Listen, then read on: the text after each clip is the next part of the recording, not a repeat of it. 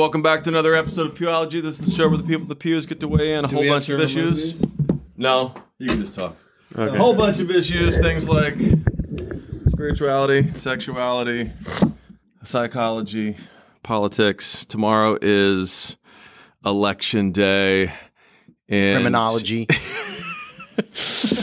And as a federal felon, Mm-hmm, not, is that a lifetime ban? That's a lifetime ban. That's yeah. a lifetime ban There's no voting. vehicle by which you can reinstate your rights, either voting, gun rights. None of those things can be reinstated on You a can't federal own a- level. you can't There a is gun? one way. It's called a presidential pardon, and I'm not getting one. No, No. it doesn't matter who's in that White House. I'm not No, going to get a not presidential pardon.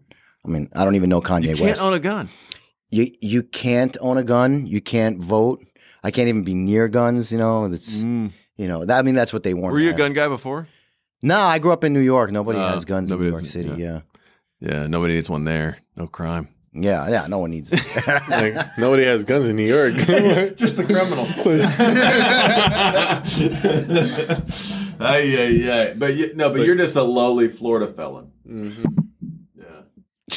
peon. You're a Yeah. peon in the felonious world. yeah, yeah. Yeah, he's an overachiever. You're an underachiever. But you don't think you don't want to vote. No. like for what? That's just it, huh? You're just like, and I'm out. Is this? Are we in a swing state? No. I haven't voted my whole life, so like, I I start now? Every time I vote, I'm upset with it.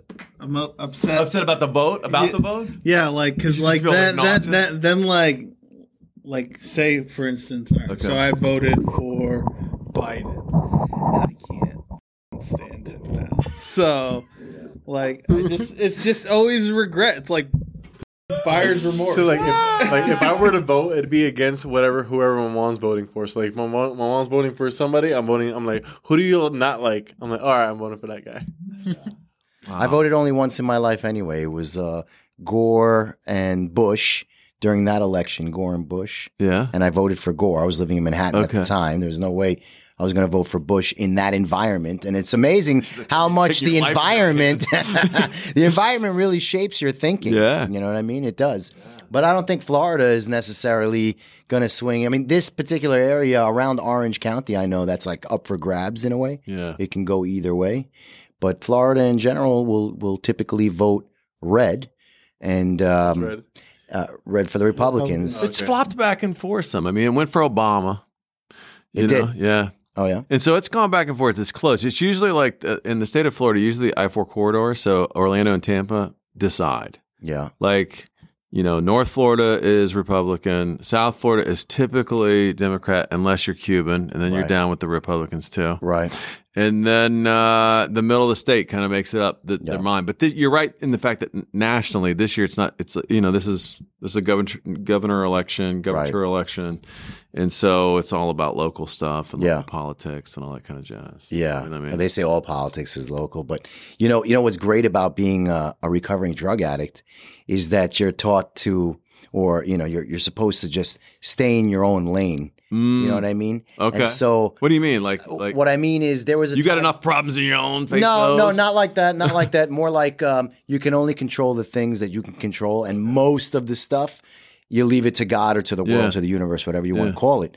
And um, you know, in, in doing this program, what I found was that the less I'm concerned with things like politics, which may have an effect on me, but I have very little effect on politics. Right. You know what I mean? So Right. there's not much I can do in terms of politics. We are so passionate about politics. Like, you ever So been at- like in a, a you know, Oh like a social setting, everybody starts talking about everybody. that used to be a They faux pas. about- yeah, Right, not It me. used to be don't talk about God, don't talk about Religion and politics. and politics. You don't talk yeah, about that. because people get upset. Yeah, yeah, yeah. And that was, that's how I was So passionate, taught. and you can have you have no power in any of those arenas. Right, right, right. And you have no power. Exactly. You have no power. and the faster you learn that you have no power, the less you're interested in dealing with those things. You know, it's more entertainment now than, Yeah. than it is anything to be specifically uh, charged up about, Yeah. at least in my life, because, you know, I have no effect on it.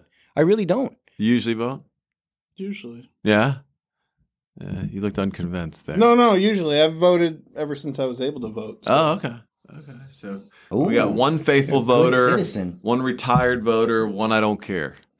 a retired voter, right, right. Banned. More like he's like banned band, voter. he's a band voter. He's a band voter. yeah, he don't care no more. So. and this guy's out to lunch. Like, whatever happens, happens. He's like, That's the right It's gonna happen. I got an either way. advertisement from Charlie Crist, and uh, it was actually the other party. But he didn't, Yeah. He was like, uh, what, what other party? What are you talking about? about the, about, Hey, so um, we did a little wedding this weekend. We got together.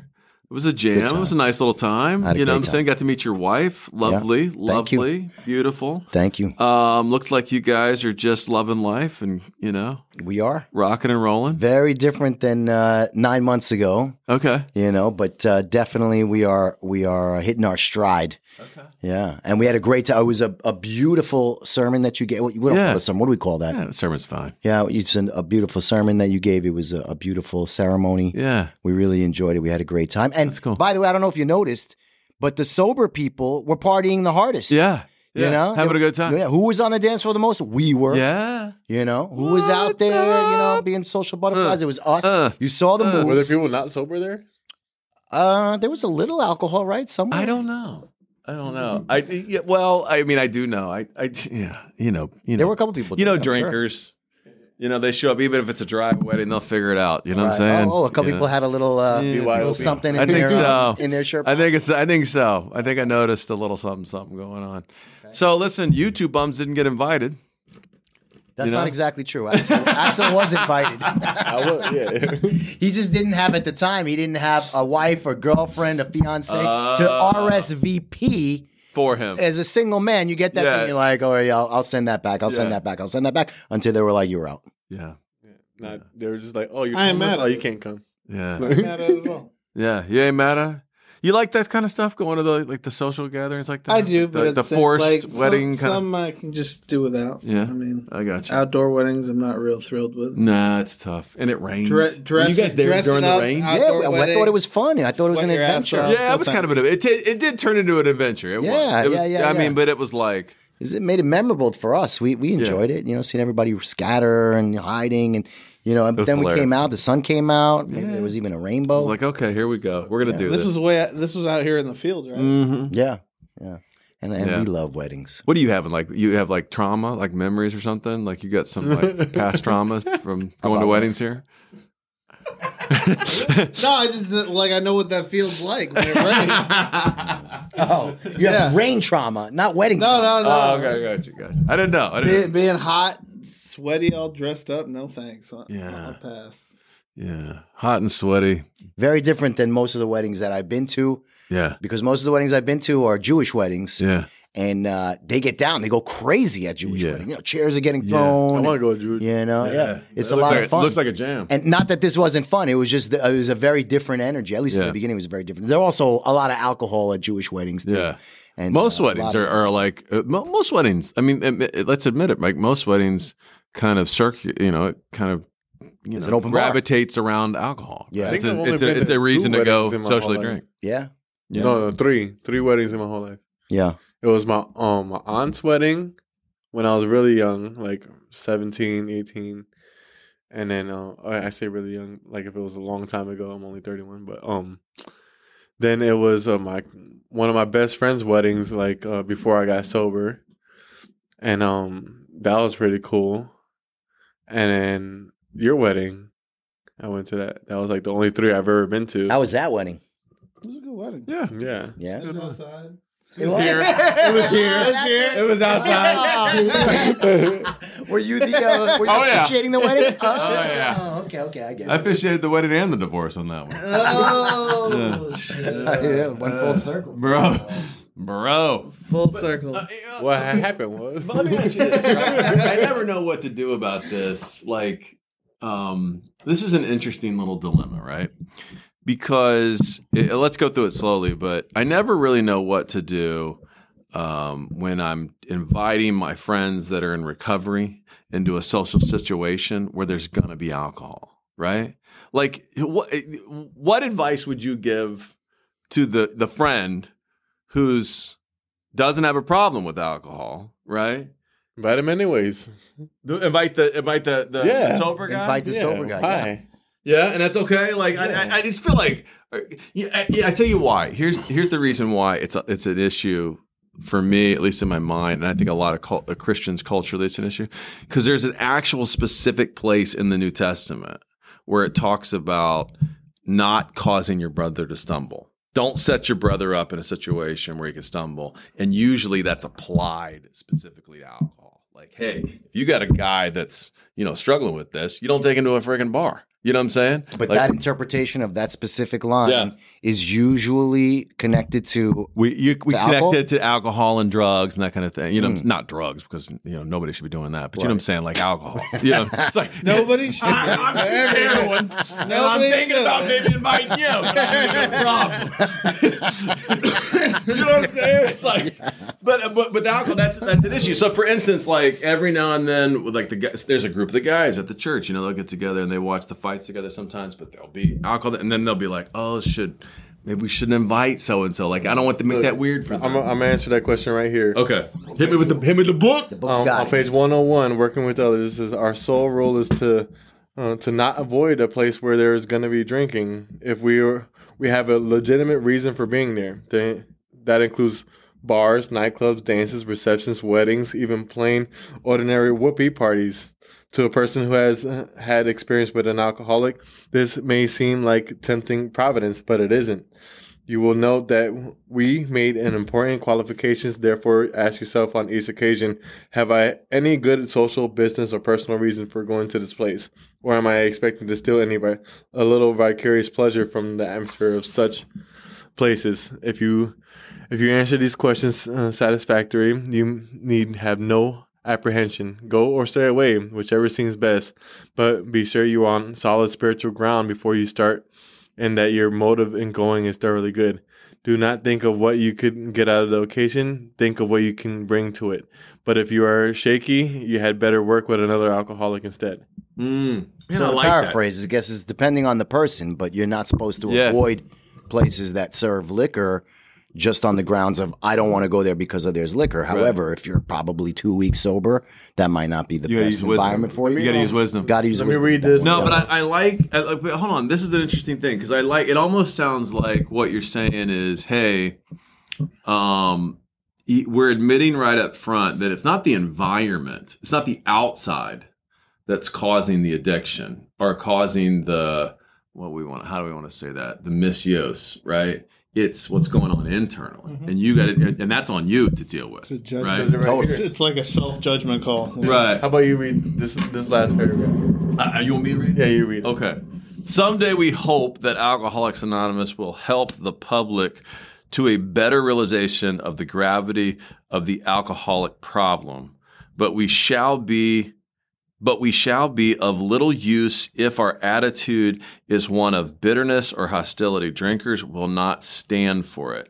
After all, our problems were of our own making. Bottles were only the symbols. Besides, we have stopped fighting anybody and anything. We have to. I like that. Yeah. That's, I mean, that's, I, I don't know, man. I, I've never actually asked somebody in the program that question. And I got to tell you, I've been in more than one conversation where that was exactly the, they, we're like, Should somebody's invite- hosting a thing or we're going to a thing and they're like, like I think I think it, your even your name has come up at one point. Like it was like, oh man, like I don't want to put Nick in a weird situation. You know what I'm saying? Like, hey, so and so, you know, Fight nights. Yeah, you, but you know what I'm saying? Like, I, I've gone to like what two of them maybe. Yeah. but like I was like one of. There's only a few of us at that time. that were probably like sober at that Yeah. time. Yeah, yeah, you know what I'm saying? And, and, you know, we're like tame. me, this is a pretty tame setting. I mean, this is not a bunch of guys like, you know, off the wall and leaving drunk and dr- all that kind of stuff. This is a very tame setting, but it's still these are these believers are very mindful. They're like, "Oh man, we don't want to put our brother in this situation." Yeah. But that's a weird thing to spin back to me and spin back to the people who are thinking that way. It's like, "Hey, the alcoholic's journey is not about like, hey, the environments. In fact, the envir- part of being in the program is learning how to, to deal in, in, in those environments, right? And to deal with your sobriety in those environments.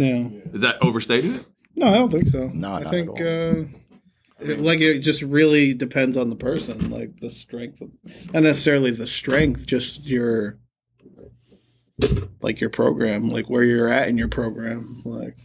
Well, you know, like what I used to do with uh, with on MPSG, I used to travel everywhere. Oh And, like, man, yeah, How do you think I like everybody in my in my like they smoke weed at home? They like yeah, I had to live with people who like drink all the time. Yeah. You know, like yeah, I'm like I went to nightclubs with them all the time. I would be the designated driver. yeah. You know, like um with my friends. I'm You're like, trying to pick up I chicks found. I, I found use. I mean, I was also trying to pick up chicks. You know? yeah, There's He's an like, angle. ah, yeah, Yeah, yeah, yeah. I'm still there for the It's chick. like they're, they're always like, "What are you drinking?" I'm like, "Oh, what is it? Um, Red Bull." And they're like, "And what?" I'm like, "And ice." like,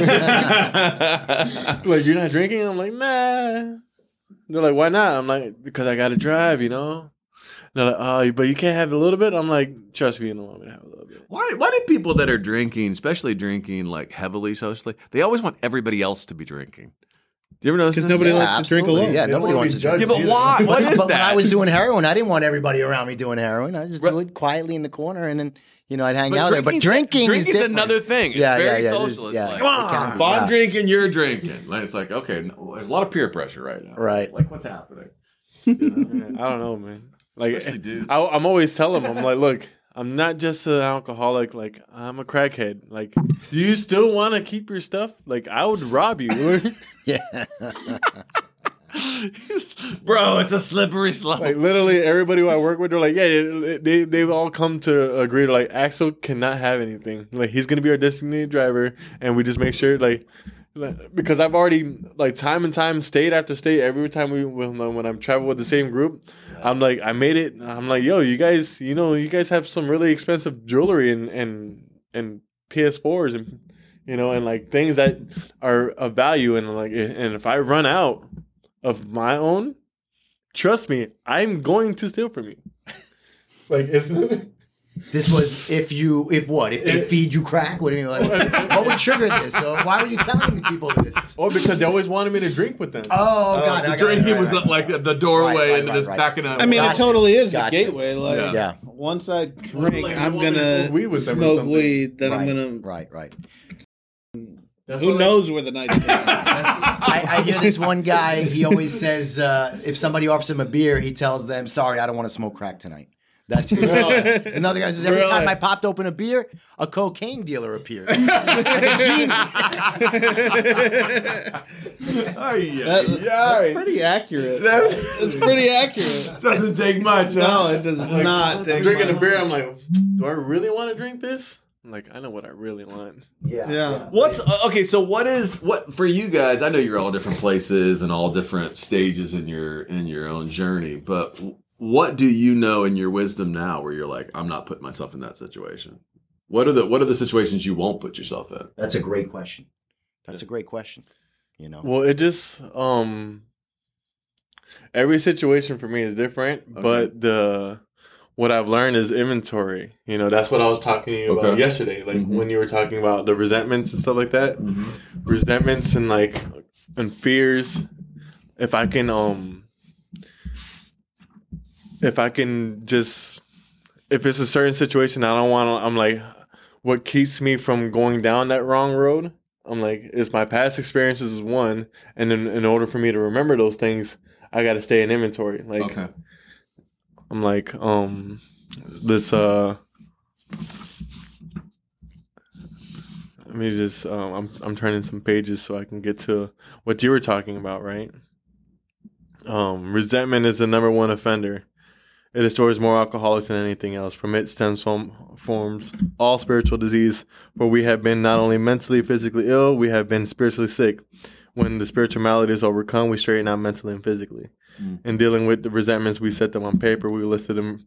We listed people, institutions, principles with whom we were angry. We asked ourselves why we had why we were angry. In most cases, it was we found it was our self esteem, our pocketbooks, our ambitions, our personal relationships. And we were sore. Oh, it says including sex. We were were sore or threatened. So we were um, we were burned up. On our grudge list, we set opposite each name our injuries. Was it our self esteem, our security, our ambitions, our personal sex relations, which had been interfered with? So basically, it says Mr. Brown, Yeah. that's column one. His attention to my wife, told my wife and my mistress. Brown may get um, my job at the office. That- and then like what it affected in us. Right. Right. Right. So then That's the inventory process. that's the the three that's three and then we we continue right there's a whole nother page so like before we even get to the fourth column we got to do a sick man prayer right um we realized that people who wronged us were perhaps spiritually sick though we did not like their symptoms and the way these disturbed us they like ourselves were sick too we ask God to help us show them the same tolerance, pity, and patience we would cheerfully grant a sick friend. When a person offended, we said to ourselves, This is a sick man. How could I be helpful to him? God mm. save me from being angry. That good. will be done. That's good. And then the third column it says, We looked at our own mistakes. Where have we been selfish, dishonest, self seeking, and frightened? So even in our grudge list, Yeah. we we have a um We weren't so blinded by that that we couldn't see our own fail. well, there's a like when when I'm dealing with a resentment of mine, like I can't see this column Mhm. until I've done the prayer. Over like depending on how pissed I am at this person, like I gotta pray a couple weeks at a time. Okay. Okay. What was your question? well, I got I got into what Axel was reading. No, I, I, I, my question is for you guys personally, like in your journeys, what are the environments that you're saying to yourself, just as a wisdom decision? Yeah, I'm going to avoid that. you know, I'm just it- not. Go, I'm not. I'm not going out tonight. I'm not doing that with these people. Whatever it is, like the practical. Like, w Yeah. have you ever said no? Oh, where you're like, I, guys, love you, but I can't do this. I say it all the time, actually. Really? In my own car. Part of my work involves me driving all around town, so all around Orlando. And, um, you know, going from uh, a drug addict to getting clean is really a process of becoming more sane, you know, like Right. earning sanity a- along the, the way, you know, and there's different degrees of sanity.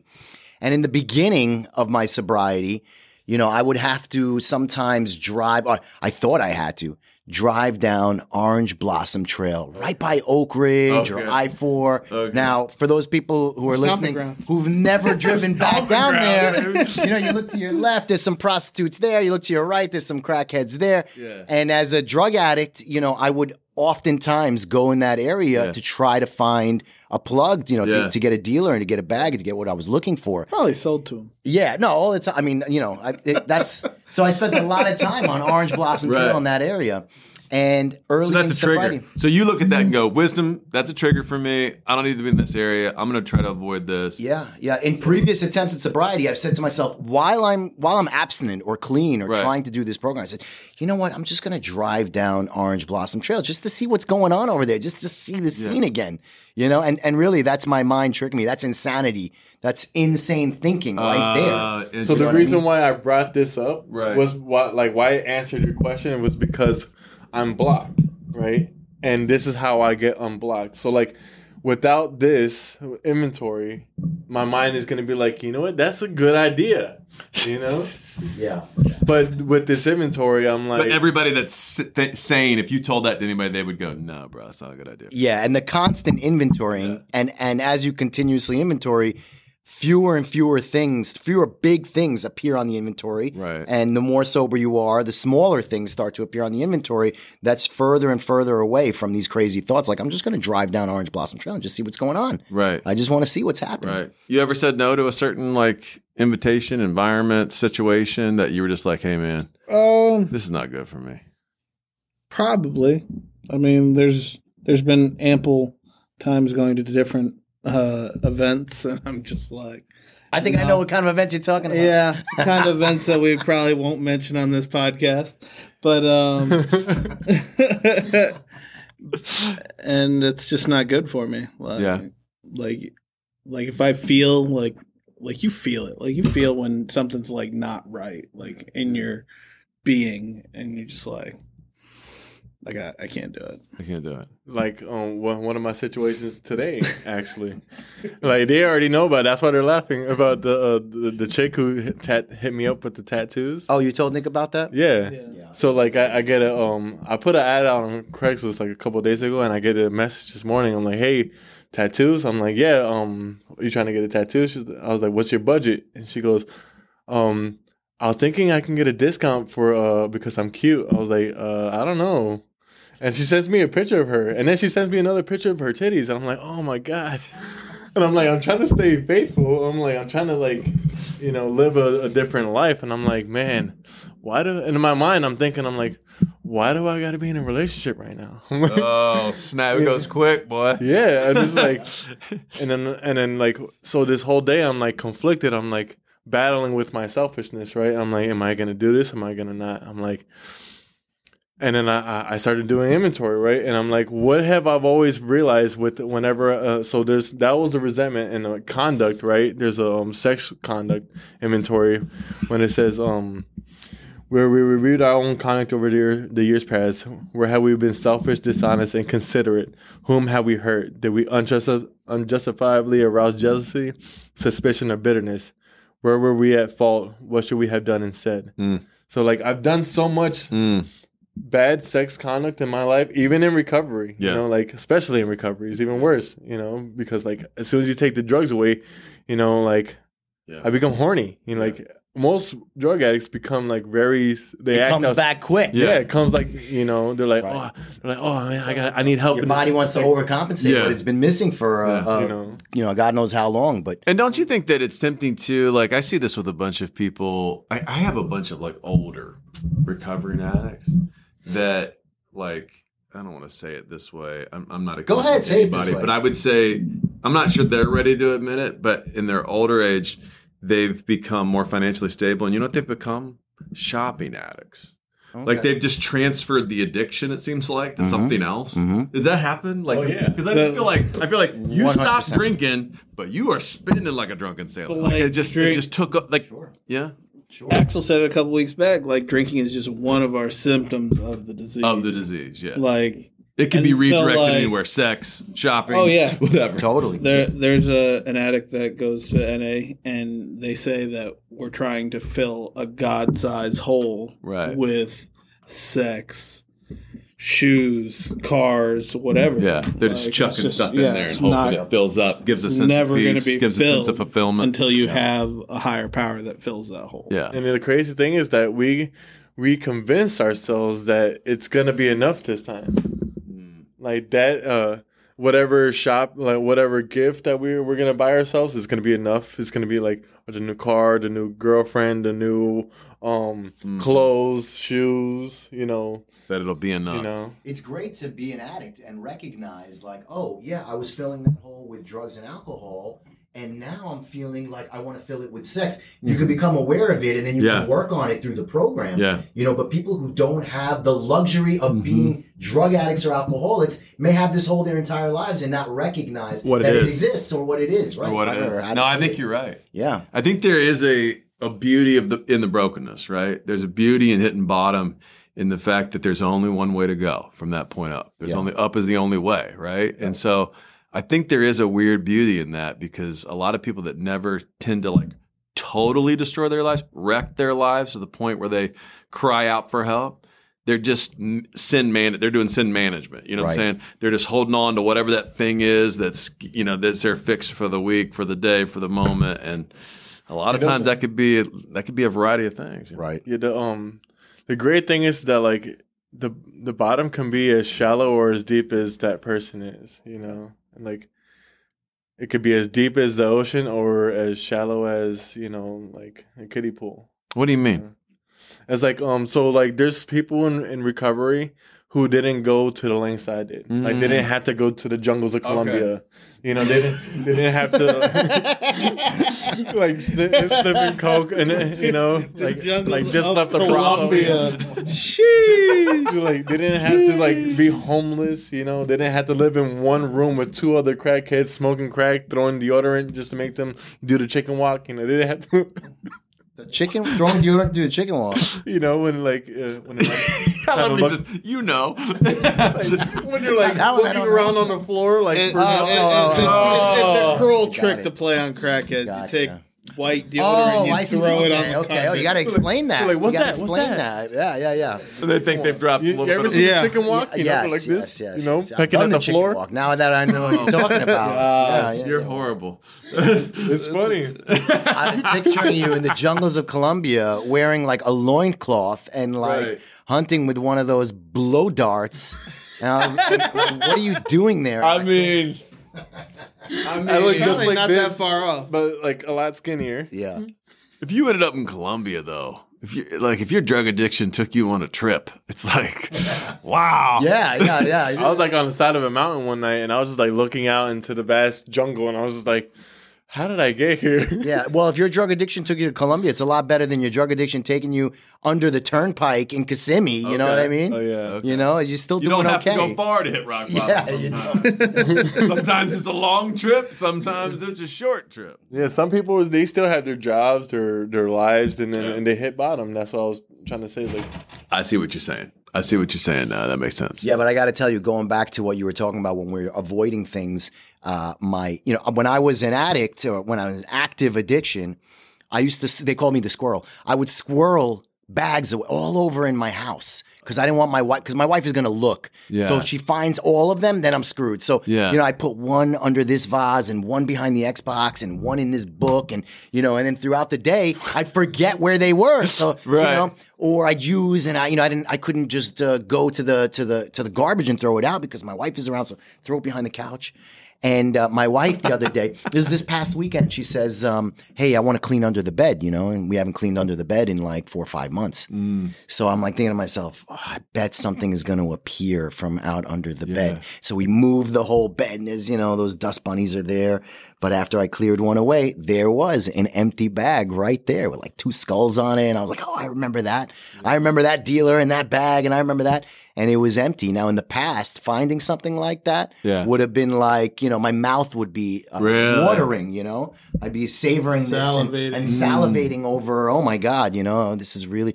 But um, in this case, thank God. I mean, really, thank Yeah. God that uh, I put it on the uh, on the dustbin Yeah. put it on the dustbin and I walked it over to the garbage and I, I just dumped it in there and I shook my head and I say, you know, thank God, you know, grace right Yeah. there. And it was awesome. That was is awesome aw- that is awesome, bro. It's and it's awesome also if I have to drive and I don't have to drive down OBT. Hardly ever. I don't make that choice to go down OBT Right. ever. But if I did have to drive down OBT, you know, all I'd look is to the left and to the right and say just, you know, by Yeah. the grace of God that Yeah. that's not me. Yeah. You know what I mean? These days. And that's as a result of this program and a spiritual awakening, really. That's what that is. And that's really awesome. That's good know. stuff, man. I mean, that's a huge thing. I think there's a lot of people who may not have had a like a an addiction to a chemical who is listening to this and they are addicted to certain patterns. We we call those in, in a religious setting besetting sins. That's when you're caught up in something that you feel like has just overpowered you. Give an example. Um, One that's common in pornography. in the parish. Pornography. that's another one. Definitely. man. Oh, besetting sin. That's ubiquitous Yeah. now. Yeah. You know, So it's like that's a tough and one. you feel like you're in a pattern that you can't break. It's like you, you make all One these of the toughest. excuses, you make all the yeah, all this kind of stuff, and Yep. it's like it's like. I mean, Axel's looking at porn right now. but you know what I'm saying? I mean, like that. I mean that. I mean, you, there's a bunch of stuff that you would fall into those categories, but like um, that that pattern where you feel helpless. I think there's a bunch of people listening to what you're saying, and they, and they, they take encouragement with that, man. Because I think Yeah. when you when you get to one of those places in your life, not that it's over, but you start to see the light at the end of the tunnel a little bit. You Yeah. start to feel the victories a little bit. You start to see God's hand in it a little bit. You know, Yep. you start to feel that sense of freedom a little bit, You even though what that old um, man's there. You know, hmm You know what the uh, this book talk it it, it ex- describes that as like us being enslaved to ourselves, right? yeah, So like we're in bondage of ourselves. So like we have to ask God to re- uh, uh, to relieve the relieve us of the bondage of self. You know, that's the third step. Like we ask God and like, all right, so here from not from here on out, I'm not gonna do this. right, You know, right, here on out, I'm gonna like I'm gonna practice these principles. I'm gonna work these steps, and then like when we get into six and seven, right? That's where it's Uh, at. Yeah, so like when like we see those things that are objectionable to us, you know, we ask God to remove the things that stand in the way of my usefulness. He's right? talking So, about like, step six and step seven, Yeah. which are um what step six and seven. um I forgot. I know it's, it's talking about. I, I forgot the exact. I don't like memorizing anything in this book, just because of um. He's like, I'll be like, I forgot. putting people on blast. I forgot. It's uh, entirely ready to have God remove all these defects of character, and then humbly ask and remove our shortcomings. That's just the outline of it, right? Yeah. And I know where it's at in the book, like where it actually talks about writing it. I just, um, you know, like oh, our friend who was there who like memorized the. Yes. the- I'm like. I don't like memorizing things anymore. You know. Why You're running out of space? Yeah, yeah. I run out Yeah. of space. It's like a hard drive that filled up up there. yeah, yeah. Yeah. Like, you full gotta of delete porn. Got to delete You some gotta of the delete something pictures you first. got up there. it's got a lot of porn up there. It's funny. It, it, this is an interesting thing, like that the, the inventory process, and then the admission of of the self being a, a prison and the self being an enslavement. You know, mm-hmm. these are very like those are very New Testament principles too. Like that, like like Paul would word it this way. I think it, one of my favorite passages in the New Testament is is Paul's articulation of that problem in Romans seven, where he says, you know, the things that I want to do, I can't do. The things that I don't want to do, those are the things I keep doing. Th- those are the things that what? I keep doing. Oh. the things I don't want to freaking do. It's Yeah. like, if that's not a description of addiction, Totally. I don't know what it is. Yeah, you or, know or description of the human condition. yeah, of that sense of bondage to sin, that sense of bondage to like, I want to be this other person, but I keep going back to the the line or to the the bitterness or to the you know the deceitfulness or to the addiction or to the you know I'm saying like the like acting out sexually, whatever it is. So what's the vehicle that you implore for your for the people who come to you and say, "Listen, I have a, a problem with porn and it's getting Yeah. in the way of my life. Uh, my wife is and my children are, and you know, I'm at a red light and I'm looking at it. And Yeah. By the way, I'm basically speaking my own experience. Yeah. But if I come to you and I say to you, "What do I do, Pastor?" What's the vehicle by which they can rid themselves of this or begin to work on it? Right. No, I, I, it's a very similar process to what you guys are doing. Like all this, this book that what you guys call the big book is really based out of what I call the big book. You know what I'm saying? Well, it's it based out of the Bible, right? And so it's the same process. It's start with, hey, there's got to be, it's got to go beyond you. There's got to be a higher power. You've got to be at a place where you you realize there's a real problem. There's a real brokenness in you that it's causing havoc in other areas of your life, including relationships. That you're going to reach out to God. There's all of these like admissions you have to make to yourself, right?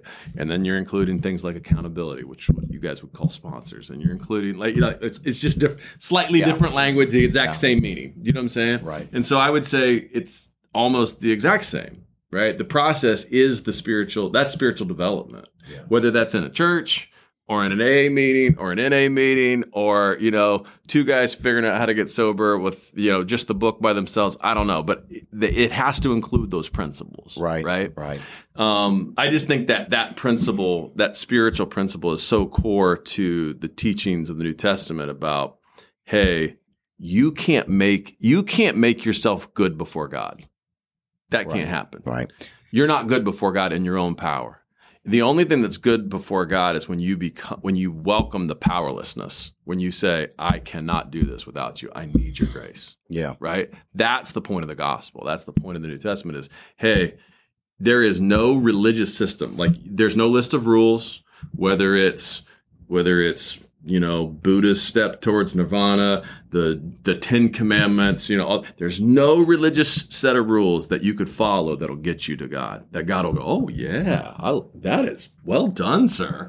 Like nice behavior. I mean, very moral. Do you know what you know, you know, it's not going to happen, right? Right, and that's right. that's everybody. And anybody that tells you different, I don't care what the religion is. Anybody that tells you different, it's just a matter of time till you discover how hy- hypocritical they are, Right. right? It's just a matter of time till it's exposed. And I think that's why most people hate religion and organized religion because you got religious leaders sitting around basically saying like, if you'll just follow our code, you'll be good, you'll be moral, you'll be right, you'll be justified, Right. right? And the whole centerpiece of this book and the centerpiece of the book of the of the gospel is, Is? you can't you can't justify yourself. God, you you have to be dependent upon God. You have to be dependent on higher power. You have to invite Him in. There's no way you can make yourself right. You know what I'm saying? right, right, right. Actually, when they distill this program down, a lot of people like to say it's three things trust God, clean house, help others. Yeah, Those three things. Yeah. We trust God being first, yeah, then cleaning house, which is what we're talking about with our character defects, Yeah. pornography, for Yeah. example.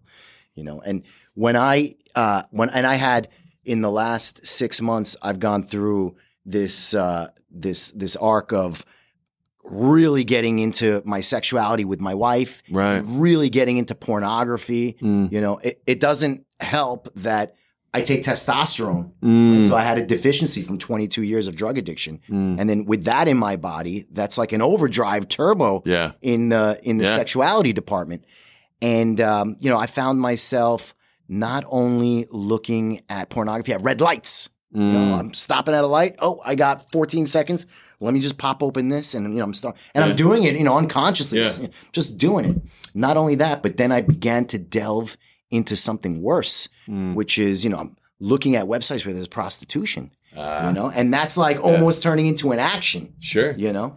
That's And- where, yeah, you're going from the mental to the hey, let, let, let- That's know. right. It's now manifesting. We live in a world now where you can get a whole like here's a website and a, a list. How do you know? How do Listen, you know, bro, come on, man. It's the world we live in. It's crazy now. We don't wanna get you in crazy. trouble. We don't you can get your own. They got they got websites now. You can get your own. You know. Pornographic person, personality that's Yeah. just for you. You know what I'm saying? That's crazy. It's like DoorDash for yeah, it's, cr- it's crazy, bro. It's crazy. I, I mean, I worry because I got boys. Yeah, I'm raising boys. yeah.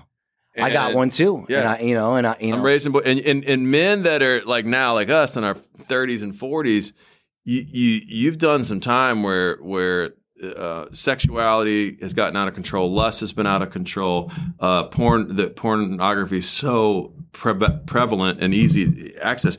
We know what it can do to the heart and the human condition, the soul. We know how it can hurt us. Yeah. We don't want to admit it a lot of times, but we know how it will disrupt our thinking, our, our hearts, our minds, our relationships. Right. And I don't want that for my kids. You don't, right? And at the same time, I think to myself, you know, anything of value that I've ever gotten is is through struggle, Right. you know, and so I'm always trying to manage a line between do I let him figure this out on his own? You know, he, not that I want him to get on pornography and sit Right. jerking off all day long in Right. his room, but he's also a teenager. I Right. just remember my youth. That's all I did all day long was Right. sit around and jerk off. Yeah. But but the point is that there's so many places where I think to myself, you know, he's going to have to learn this on his own. You can't teach somebody. I I don't know how you can teach your children uh, spiritual principles other than by them watching you. Yeah. You know, I mean, you could tell them, but I don't know if they can actually, uh, if they can actually download that and feel that and know that until they've gone through something.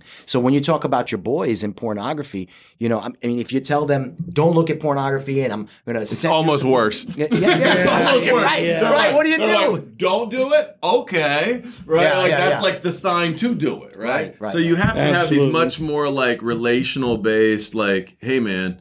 I'm going to tell you about my my past, my failings, the things that I'm hoping that are better for you. But those are tough conversations Yeah. that I don't know if any right teenager fully gets. Uh, But you got to try. I mean, we live in a crazy world, man. Right, right. You know what I mean? Do you You suggest? know, I was talking Sorry. to my um my my son, right? Like uh, we weren't, we weren't talking about like um anything sexual, but he's ten, right? So he was talking. Uh, I was like driving. I was like, "Oh, you see that? Um, see this guy right here?" I was like, "I was I was like, that guy is me on drugs," and he's like, "What? Really?" He's like, he can't believe it. I was like, he's like, give him a dollar. I was like, nah, I can't give him anything because he's probably gonna go smoke crack with it. He's like, what? What do you mean? I'm like, I'm, and I, I'm like, Trying to Trying help to him get give him- a, a picture. get him a. I was like, look, this is what happens when you do drugs. I'm like, I was like, if you're my son, I was like, this might happen to you if you end up doing drugs. Yeah.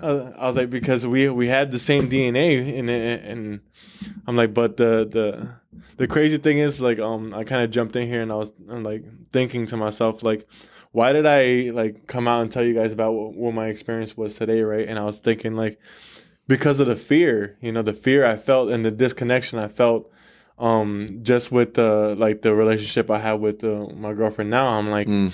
I felt like uh, like when I was talking to this chick I'm like why am I doing it in the bathroom I'm like why am I hiding this sh- from her you know Yeah. like, why am I'm like why am I thinking about doing this and I'm like and it felt like how it was when I was trying to hide the drug from my mom Mm. you know like and i'm like man i don't want this like and like and my mind started like replaying i was like this is gonna take me back out Yeah. like this right here could potentially lead me down the rabbit hole. Yeah. and i'm thinking i'm like man i gotta tell somebody about this. I was like i gotta i was like i, I gotta go share this. You know i'm like yo this is what's going on with me. Like that's why i shared it with you. That's why i shared it with you. That's why i'm sharing it now. So it can be released. Like so it doesn't hold power. Mm. like whenever I when I the secrets keep us sick, right? Well, that's and that's the thing about like that. That's the the most powerful thing about pornography is the privacy, right, and the secretiveness, right. Yeah. And so you're doing this thing that's like It's not like you do that collectively, typically, right? It's not like Where'd you go to college? it's not like that's a social environment, right? It's like, come on over, we're all gonna watch porn.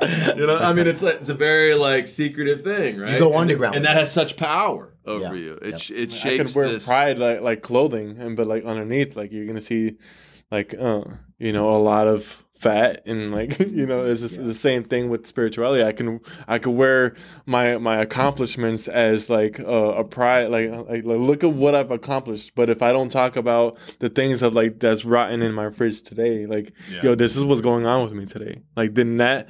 If I don't share those things, eventually that'll lead to something deeper and then Yeah. more action. And it's tough to share, even though Yeah, everybody looks at porn, Yeah. and yet it's there's a stigma to it that if you walk down and say, "Yeah, I'm just looking at porn," you know, people are like, "Oh my god, what a Yeah. what a scumbag!" You You're know, so gross. What a yeah, you're so disgusting, You're a pervert, right? All these but things. behind closed doors. but behind closed doors, I guess Hold on, you could hold say on. All put, sexuality Let me put my really behind. let me put my headphones on when nobody's in the house so they can't hear the porn. oh, you do that? He's a headphone porn guy. yeah. Ah, got do you even look at the video, or it's just?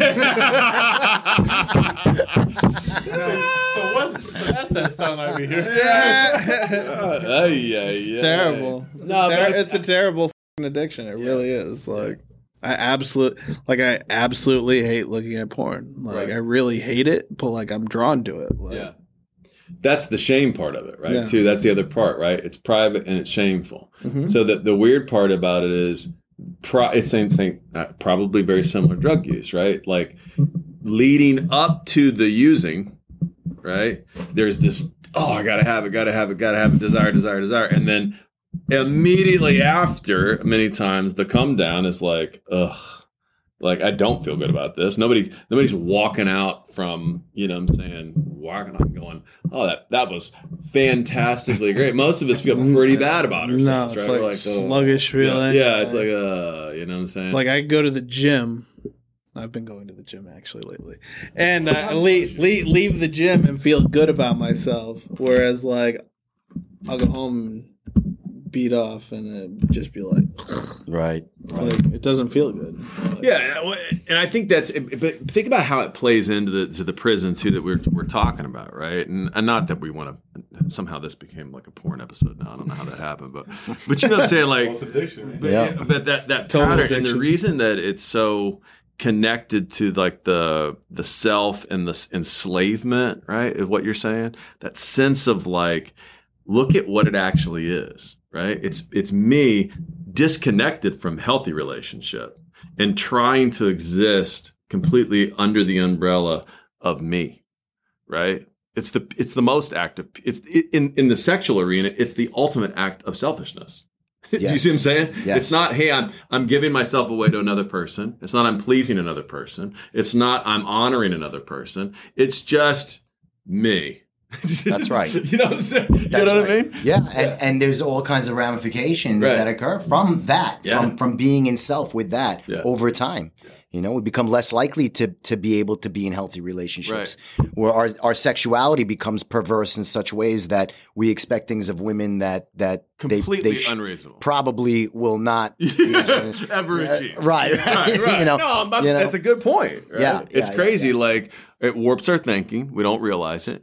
It warps the way we'll interact with our partner sexually because they're not. Because remember, we've kept them disclosed from this a lot, so they don't know what's going on. They're like, "What is all of this? Where is this coming from?" Do you know what I'm saying? And they can't live up to this completely fake standard that's completely created by a, a producer and a Hollywood team. You know what I'm saying? It's Yeah. like that's insane. Yeah. that's insane. You know. yeah. So I don't know. It's a it's a crazy world. You know how I you know how I dealt with my porn addiction because I've gotten a lot better. What I did was I deleted Instagram, I deleted Tumblr, I deleted Snapchat, I deleted any apps where I'd be where I'd be exposed right, to beautiful women Right. with giant breasts and Right. you know very thongy thongs. Yeah. Which is what I'd be looking at all day long as a primer to the hardcore stuff, you know? Right. It would feed into that. And so when I, I made a decision in doing step six and seven, actually reading a book mm. specifically about step six and seven called Drop the Rock. And in reading that book, you know, it, it really was an imp- impetus for me to take action. And the action was let's let's delete all the apps. Let's m- get me out of that environment first and foremost. Right. You know, that's on my phone or that on my tablet and whatnot. You know, and that was a great first step because by not having that around, really, really, really kind of um, it, it kind of deadened all of that noise that was in my head. And now when I stop at a red light, I'm not looking at porn anymore. I'm probably, uh, you know, I'm probably looking for a podcast or Yeah. something. You know, I'm, I'm, I'm No, but it, I. I mean, it's that's that at its core in the in the spiritual environments and the religious environments, we would call that an act of fasting, right? Yeah. it's an act of fasting. Yeah. You're saying I'm taking this out of my daily diet, right? To prove that I have mastery over this, or that I can have, or that God through me can have. Right. Right. I'm taking this away to honor Him with this time instead of just consuming myself with myself. yeah, yeah, Right. yeah. Is that what you tell? Yeah, that's what we'd be talking about. We'd be saying like, hey, you know, when you're the act of like a, a, social media fast, or what you're saying, I'm deleting this. I'm getting away from this practice, right? Yeah. This, I'm changing my calendar. I'm changing my routine. I'm changing the things that I'm ingesting because everything has meaning and it and, and if it's all centered around me and my brokenness and feeding into this black hole right Yeah. like it can overtake me you know Yeah. so it is wild how these things intertwine but So like me with Naruto. What's naruto Naruto. what So like I do the same thing. Oh. Instead of porn, I'm like watching Naruto. what's naruto That's what you. That's what you masturbate to, or that's what you're. no, Oh, that's what I'm like. Like I'll be like driving to work, like watching anime. watching. what's wrong with you That's like better than porn. he's got deeper problems point, yeah. he's got deeper problems It's like, oh man, I'm like, I, I gotta know what's gonna happen next. I want to see his next ju- jutsu. Like it's more like a kid and uh, um addiction that I have. It's like it's like I like anime. I'm a, I'm an artist, you know. Like I, I was always into that, you know. last question um for today do you do you ever feel like the the recovery world the recovery ar- arenas the recovery groups the recovery people the recovery friendships social settings can they become a little judgy too like religious settings judgy of the people that maybe Oh yeah, of course. Oh, yeah. aren't in Like- the Yeah, recovery yeah, like, yeah, like the yeah. recoveries I am now. I'm dealing with that Are you really? myself. Yeah. But we have, we have a saying. It's like like look, stick with. Uh, it's like um, don't judge anybody, but stick with the winners. yeah, it's tough to do. That's a fine line. that is a wild statement. Don't judge anybody, but stick with the winners. oh my So you can always tell when somebody's actually doing programming or who's not, or at least somebody who's trying to, or somebody who's still struggling. Like, Okay. Because like it just um, you know, you, you you can't lie to a liar. You know, Ah, you can't. you guys see, yeah, your your BS meter goes off quicker than most. yeah. Yeah, really. Uh, no, I don't know. quick. It's like know. you know, some some of us get fooled, but it's like anytime like it can, you, we can't be fooled forever. You know, like we could be fooled for a couple months, but eventually, what you're doing in the dark is gonna come to light. You know, You know, the, the way this is structured, that this Yeah. program is structured, and those meetings and the people that come to the meetings, there's no particular leader. So, you know, you don't get real hypocrisy. You don't get somebody Yeah. standing up who's in charge of anything. Right. Nobody is in charge of this thing. That's what's really Yeah. cool about it. There's Yeah. very few, There's a group uh, there's very few things that I've seen that are built this way, where nobody's in charge. Nobody wants to be in charge, or people who want to be in charge are typically are voted out. Like, yeah, but really Gotta get this guy off the island. He wants to be, you know, and, um, Let's kick him out. and so there's less, you know, there's less judgment in, oh, that guy's doing a terrible job. Nobody's really got a job other than to come in and stay sober. Right. So we're all equal in that way. But occasionally, you know, you'll get somebody who might be somebody who's influential Okay. in the program. And and in my case, there's a guy who's influential in the program, and he's not he's not a guy here in Kissimmee, but he's a guy in Orlando. And uh, I made a donation. You know, I had this kind of shady, not totally shady, but I was involved in a shady real estate deal, and I got some money. I called my sponsor and I said, uh, you know, I got this ten thousand dollars, but I don't feel great about it. You know, it was kind of like a poker game, and I had to uh, and I had to use some subterfuge to get this money, but I got the money. So he said, make a donation to the group, and I did. I made a five hundred dollar donation. I gave it to this one influential guy. Yeah. And I said, hey, what are you going to do with it? Buy some small big books or buy Yeah. this, buy that. And he's like, don't worry, I'll take care of it. A couple months go by and nothing was bought for the group. And then he showed me, he's like, hey, check out this engagement ring I got my wife. And I'm sitting there going, this guy took my $500 and put it towards his engagement fund. I know it. The money never got accounted for. We never got big books. And so every time I see this guy and he It's shares, made it I'm sitting there weird. going, I know you're full of shit is what Yeah. I'm thinking in my Yeah. head.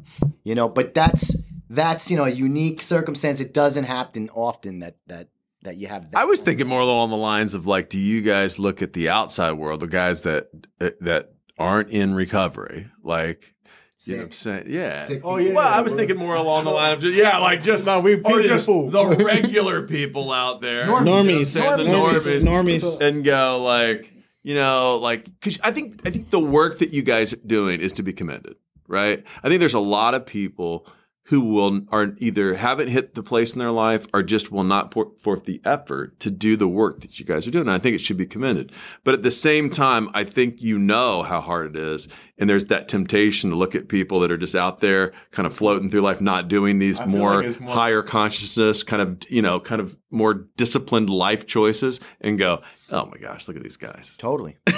we do every day. Yeah. We do every day. Yeah. We go into these meetings sometimes, and it's like a refuge from the real world, and we Okay. talk about it. Yeah. and we say, you know, oh my god, today this person at the store, or this guy at this Okay. place. Okay. You know, I was always, I was wondering know, that. I was, I was like, No, I always feel like it's uh, empathy as well too. I'm like, Hmm. I empathize with people who can't find um, a solution to their problems other than what they've always done. You know, Right. like shopping or alcohol or whatever. Yeah. It- I'm like, this is a great solution. I'm like, this is a way out, yeah. and I, I, I we can come to agree this is a, a sufficient Yeah. solution for us. do you pity a little bit the guys that are like, you know, like, um, I, I- okay, I don't want to. I'll I'll say it anyways. It's fine. You know, like I, there's a group of guys. I have a group of guys that I love, deeply love. I, I don't want this to sound disparaging because I do love these guys, but their whole life exists, whether it's work or whether it's business or whether it's family or whether it's social life or fantasy football or whatever the heck we're doing. It all revolves around like getting off at the right time to go down to the bar to drink. It all revolves around what are we going to drink.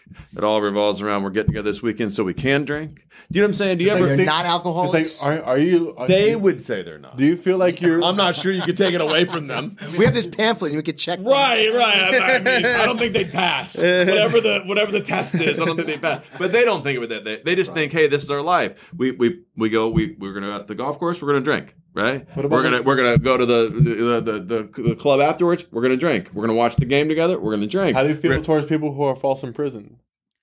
No, but I'm saying, do you look at that and go, God, that's. I mean, Yes, that's how. I, that's why. I'm, that's why I'm asking. I was like, I feel the same way. Like for people who are falsely in prison, like they're oh, Okay. they're they're in prison. okay, I see you what know, you're saying now. So like they they can't see that they're in prison. Okay, so you look at it with pity then, more of like, a, oh man, I, I I can see how blind that is. Yeah, Okay. Okay. that's how I view it. Yeah. I don't know how they view it. I mean, I, I look at it as just, uh, wow, you know, I'm at a place of awareness and they're not at a place of awareness Yeah. yet, you know, and, and we like to be, you know, we like to be around other people that have reached some sort Sure. of awareness, Yeah. you know, and have you ever been a sober guy around a bunch of people who are drinking and All the time. you know, and, and, you know, at a, at a certain point in the night, the drinking has gotten to the point where Stupid. you're like, oh my God, I got to get away from these people. exactly. Right? Yeah. And that's almost how I feel around a lot of people outside of. I just know for me, it's, it's always been a challenge to be like, there's a fine line between pity and judgment, right? There's a fine line between like, like looking at them and going, looking at people that are leading a life that seems to be controlled by the winds of whatever, or their own immorality or their own lack of discipline, and going, oh my gosh, look at these people. Yeah. There's a fine line between that and being like, hey man, God loves these people too. Yeah. right? They just haven't figured out this component of their life yet, and maybe I'm in their life to kind of bring him some That's light what- or hope or meaning or whatever it is. Yeah, you're to go on, uh, slip, slipping from sympathy into a resentment. Yeah, you know, it's into a it's a it, it's a quick slide too. It's not a long Yeah. time. That's what uh, attracted me to this church and you. I'm like because I feel like you like um had the same feelings towards I I I do as like um like that that Yeah. view you know like that like I, I don't like judge anybody I'm like yo I know we we come from like I feel like the same principles you I can Yeah. I can see him in you and I'm like I think these same principles I can see him I was like man this guy's real like yeah. I was like, he's like not one of those uh, the, the those churchgoers who I can't talk to because they're so above sin. They're so above Yeah. a certain thing. I'm like, nah, guys. yeah, no, like you're down to earth. Like Yeah. I can realize, like you know what? But it is a temptation. It, I think it is a temptation, To even judge? for me. Yeah, to get judgy. Yeah. Because you move from having pity for the person to thinking better of yourself, to going, well, Yeah. at least I'm not them. Well, I always You know what I'm saying? Which is like, dude, but for the sake of God, go I. I mean, I, you know, you know, you know what I mean? totally. Yeah. That's why I told my son. I was like, "That is me." When I when I showed him, I was like, "Yo, that guy who's begging." I was like, "I used to do the same thing." That's That is me. You know, I have a habit of, of falling into gossip all the time, and what Yeah. it is is it's character assassination. Yeah. And so, you know, I do that often. And, um, you know, what we're talking about, judging other people, I certainly sit in judgment of other people often. But I want to say that in doing this program, if we're maintaining our spiritual condition, Right. we're less apt to crossing over from sympathy into full on judgment and, Right. and, uh, like and it. resentment, you know. But we have to continue to do this work. It's just like this thing. I hate to sound like a meathead, Yeah. but this program is exactly like working out. Yeah. And if you want to have muscles, you got to get in Have there. the It's going to hurt, Yeah. and you'll get the results. But you got to keep going every Yeah. single day if you Yeah. want to keep it. Yeah. And that's that's how a spiritual program works. You got to keep doing it every single day. Growing pains. Yeah. yeah. you want abs, you got to put in the work, baby. Yeah. Oh, you got to Yeah. put And the cut out the sugar. Yeah. Yes. Yeah. That's the pinnacle. You're talking about abs. abs. That's like nirvana for a Buddhist. I don't Bam, know what, bam. what it would be in Christianity. I don't know, Ah. man. It's a third heaven or something. That's like my sponsor. Yeah. What's the highest? What's the highest spiritual attainment in Christianity? What could it be? Um, it's a weird thing, man. It goes the opposite in Christianity. So the highest attainment is is this is weird. I know it's probably not what you're expecting. Is suffering, right? Oh, oh, so it's the Jesus. op- it's it's the opposite, right? It goes in, in Willful in- suffering. It willful suffering. Yeah. Yeah, willful suffering. Right, right, right. So the ultimate is when you go, oh, I get it. Willful suffering for myself. I'm gonna um, whatever that call that, that's fasting, right? I'm giving up something that I crave because I don't want it to have that power of me. I want God to have power of me. That'd be the personal suffering, and then the suffering in the world, the identifying, hey, with other people suffering and willing to suffer along with. Them. That's the ultimate. That's Gotcha. the ultimate deal. So you got to give deal. away your fortune. That's right. And you gotta the thing about move it. to, that's you know- it. That's why That's right. Jesus came to serve and not be served. It's a wild deal, man. I got to tell you, like, I know it sounds crazy, but um, you know, our our group have been, we've been going to Honduras for the last I don't know, fifteen years, and some of the times in my life that I felt closest to God, a most sense of like purpose and meaning, have been spent it like when all the resources are going out from me to something other than me. Does that make sense? yeah, completely. I mean, it's a wild thing, man. You're in Honduras. We're sweaty. We're working. We're taking care of kids. All these great. We're building this orphanage, and everybody's paid all this money to go do this and be there and raise money. And it's like I never felt more meaning in my entire life. Yeah. You would think like, I mean, I, I, don't know. You would just think like being on a jet ski would have more meaning, but I feel a sense of like fulfillment. But the truth is, as great as that is, that does not compare when you're down there, like Yeah. when you're doing that sort of work that's selfless. Yep. Something about it's beautiful. That's awesome that you say that. Yeah. That's awesome you say like that. going into the uh, rehabs and stuff. yeah, for. Yeah, there it. you go. That's it. That's it. That's When you start to get that, the- that sense when you give back, when you're like, man, That's I right. used to be here. Now I'm back giving back selflessly. That's a powerful thing. Right, right. We call that our primary purpose to stay sober by helping other alcoholics. There you go. and in that sponsor. work, do we find fulfillment There- in a profound sense That's of it, uh, of consciousness of God?